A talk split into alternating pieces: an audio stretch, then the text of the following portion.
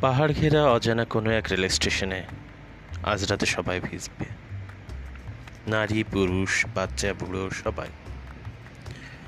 জানি না কেন ভিজবে। রাতে বাদ ভাঙা, জ্যোৎস্না নেই। নেই মন ভোলানোর জোনাকি কিন্তু কেন ভিজবে? আমি শুধুই দর্শক। অজানা রাজ্যের বোকা মানুষ।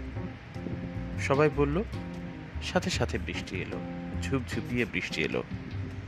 সবার সাথে রবীন্দ্রনাথের মৃন্ময়ী এলো, শরৎচন্দ্রের পার্বতী আর জীবনানন্দের বনলতা এলো, এসে ভিজল।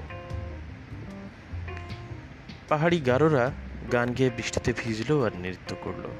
ভিড় ঠেলে কয়েকটা বাচ্চা ছেলে আমাকে ভিজাতে এসেছিল।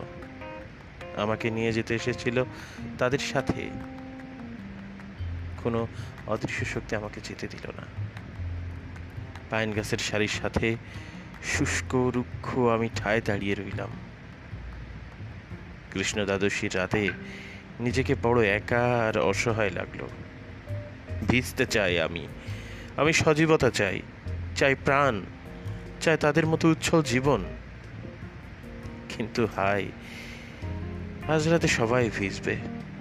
নারী, পুরুষ, বাচ্চা, বুড়ো, সবাই। শুধু আমি শুষ্ক রুক্ষ ঠায় দাঁড়িয়ে থাকব।